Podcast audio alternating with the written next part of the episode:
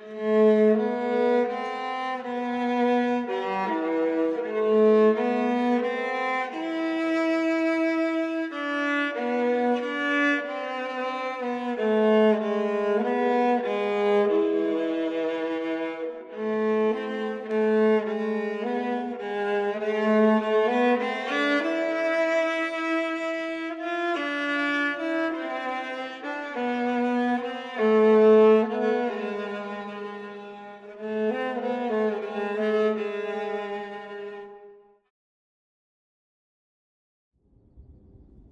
Good morning, Helena.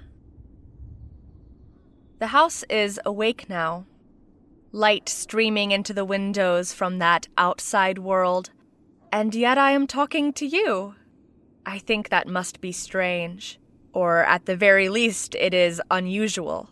It certainly is unusual that I am speaking to you while Evelyn and Goose are awake, getting ready to face the day. I used to, with the man, I would narrate his every move and let you see with my words. Do you remember? Perhaps it was just to fill up the silence.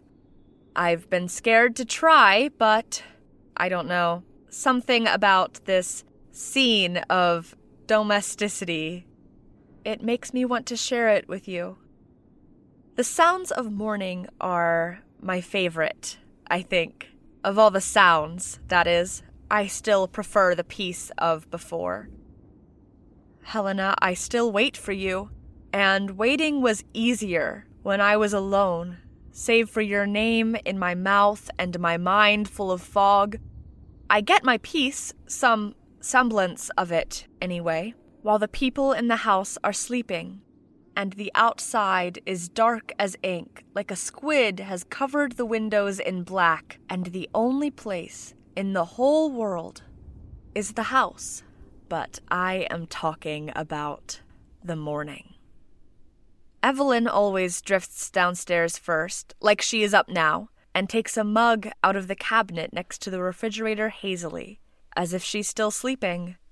The quality of movement feels familiar, somehow. This mug, always the same mug, is big larger than the one that Goose uses when they finally stumble down the stairs, and she holds it gently, cradles it, as one would a small and helpless bird that has fallen from a great height. Sometimes I think that mug must contain some great secret. Maybe it's cursed. Or it holds the key to some grand secret chamber in the house. Though surely if this house had secrets, I would know wouldn't I? I've been here so long. Or at least I think I have. Helena, how long? Hmm. She and Goose have a whole collection of mugs.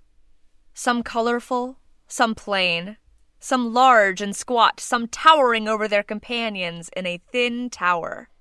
Goose is in the next room. They fell asleep on the couch before Evelyn went to bed. The sounds of that strange music blasted from the little devices they wear in their ears all through the night. And I heard it all. I watched them for some time, but they never stirred.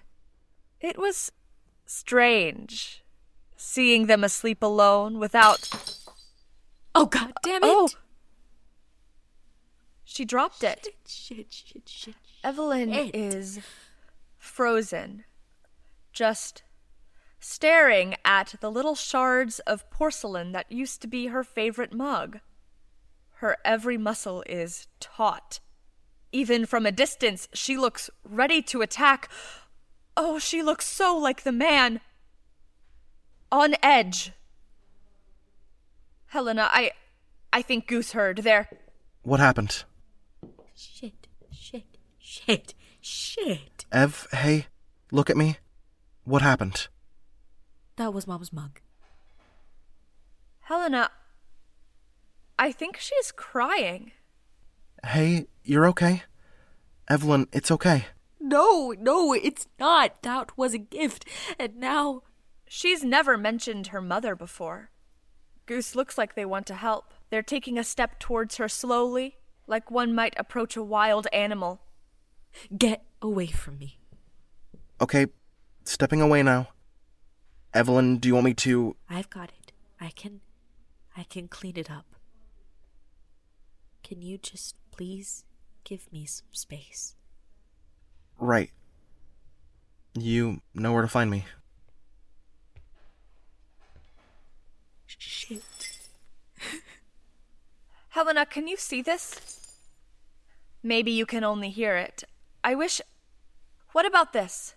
I'll tell you what I see, so that you will know the goings on of this house when you come to take me away.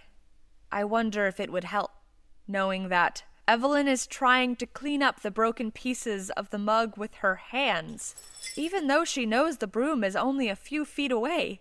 I know that she knows the broom is there.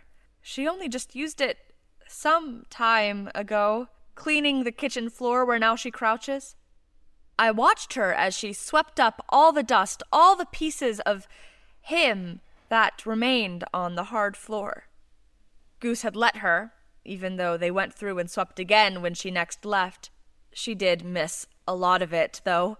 Streaks on the floor and places where Goose would oh so carefully step around and sigh to themselves, just enough that only I could see. She must be distracted. Her mother? Hmm. Oh, now she's getting up. The pieces are in a little pile, clustered together on the floor. I wonder. Evelyn is using the broom now, sweeping up the little pile. From where I stand, far away like this, it looks almost like sand a tower of sand, sharp and broken and dangerous. It needs to be cleaned up and put away, placed in the trash where it will be carried off and out of the house, out of sight, out of mind. Helena, I'm stepping closer to Evelyn now. I've never been closer than this for fear of something like if I get too close, she'll hear me, see me, take me away where you could never find me. No! I'll only go away if you take me, my glowing girl. I do not trust these strangers to the house, even if they clean and let the sun in and make it feel so alive. I do not trust these strangers, and I certainly do not trust Evelyn and her bowstring body. But for you, and for my own curiosity, I will be brave. There are tears running down her face. They're flowing like the way that the water pours from the faucet in the sink, not drop by drop, but like a waterfall, like one single unit pouring endlessly downward but she's so silent. Is she ashamed? After all, Helena, she was very rude to Goose. They were only trying to help her. It would be nice to be helped, I think. It must be. So why did she push them away? Now she's bringing the pieces to the trash can next to the counter.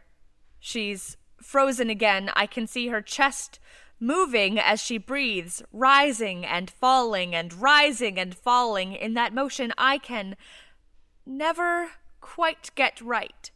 But she is frozen. Her hand is clutching the dustbin so tight I can see it shaking.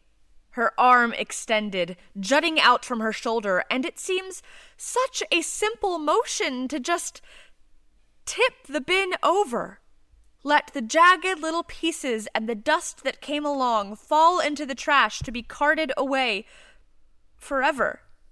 I do not understand her.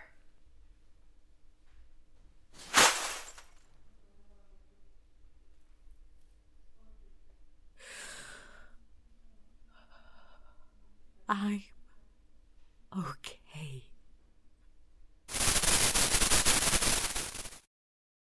The house has been quiet since Evelyn's outburst. Goose, it seems, is avoiding her. I suppose I can't blame them. Evelyn, though, she didn't leave the house today, instead, hiding away upstairs. I do not know what she is doing up there, Helena, but I can imagine it. Perhaps she's sleeping. Perhaps she's crying, begging the universe to return her prized possession, a gift from a mother that seems to haunt her. Perhaps she's simply sitting, staring blankly at a wall the way the man used to when his drink wasn't enough to stop the thoughts racing in his mind. Helena, I find myself craving, hungry. I see her pain written in every line of her face, in the way those tears flowed from her eyes, in the way she hesitated before placing the remains of her mother's gift in the trash, and I want to know why. There is nothing in this whole house about which I care. You are all that I want, and you are not even here. But, Evelyn, if this house were to be destroyed, I would not weep as she did over such a trivial object. What has upset her so? What cuts deeper than broken porcelain in her skin, her heart, that makes her push away her friend? These people are distant from me, an entirely foreign existence that I could never have or understand, but I think that I want to. If only I could. No, no, it's not for me. It's not for me. I must not touch. I must not exist. I must not. Hey. Hey, you okay? She won't look at them. They do not touch where she has sat down next to them. Ev, are you going to talk to me about this? That was the last thing she gave me. That mug. It was. It was a birthday present last year. It wasn't really hers. It was, though. To you. I'm sorry. Yeah. Thanks. Well, you know if you need anything. Goose, it's been months. I know. I thought we were moving on. Sorry? Moving on? We came here for a new start, to get out of Jersey, to get me to stop moping, to actually, I don't know, start careers and lives, and I can't do that with you breathing down my neck. She is so ungrateful, Helena. What happened, happened. It's in the past. I can't bring her back. I can't undo what's happened. I can't put that damn mug back together. So why am I so. I can fix this house. I can use what he left me for something I don't know worthwhile. No matter how often I lie awake for hours and hours, certain that this is it, this is the night I get it, this is the night he comes back. Your uncle? Duncan Blair. God knows he was enough of a ghost when he was alive. Duncan Blair. You think he's haunting the place? Wouldn't surprise me. Duncan. Helena, I don't like this. What? You don't? No, I. I know ghosts too, Ev. Not all of them are like him. And the ones that are, in my experience, usually would have made themselves known by now. Because you're such an expert. Yes, actually. Or did you forget Jake? Uh, Jake was playing you, Goose, and that was what? Six years ago? And have you, in all that time, ever found another friendly ghost? I don't know the first thing about my uncle, other than he was a freaky Shetton who probably killed his daughter back before I was even born. And it's not like I ever met the guy, so no. I wouldn't be surprised if he's still here, and if he tries to get me like he got her, don't say I didn't warn you. Don't talk like that. What? Realistically? Ev, please. Don't. Sure, the house is creepy as hell, and we've got a long way to go before we're really settled. But it's not evil. It's not. And I don't want to lose you and I know you don't want to die. I don't. I don't. But you can't know that he's not here. Well, what do you want to do about it? You wanted to come here. You said it would be a good start. You said it was time to move on. Evelyn, this isn't moving on. You wanna watch a movie? Sure. Yeah.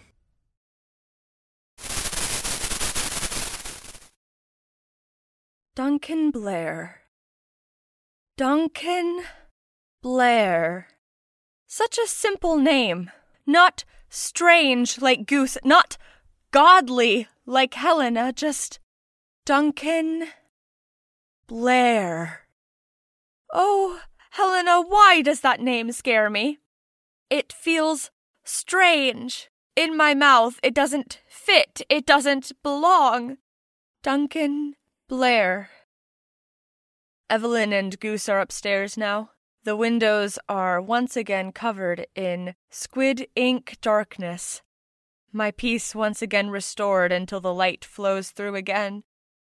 But I am not at peace. That name. That name, that name! They haven't fought like that before. There is little towards which I understand my feelings, but I know that bearing witness to this has distressed me. The conflict is under their words now. In the tension in their shoulders and the canyon wide distance between them as they sat in silence before venturing upstairs. But nothing was resolved. They just got tired of trying to fix it. Helena, please, come soon. Weaver is written and produced by Newton Sweeney.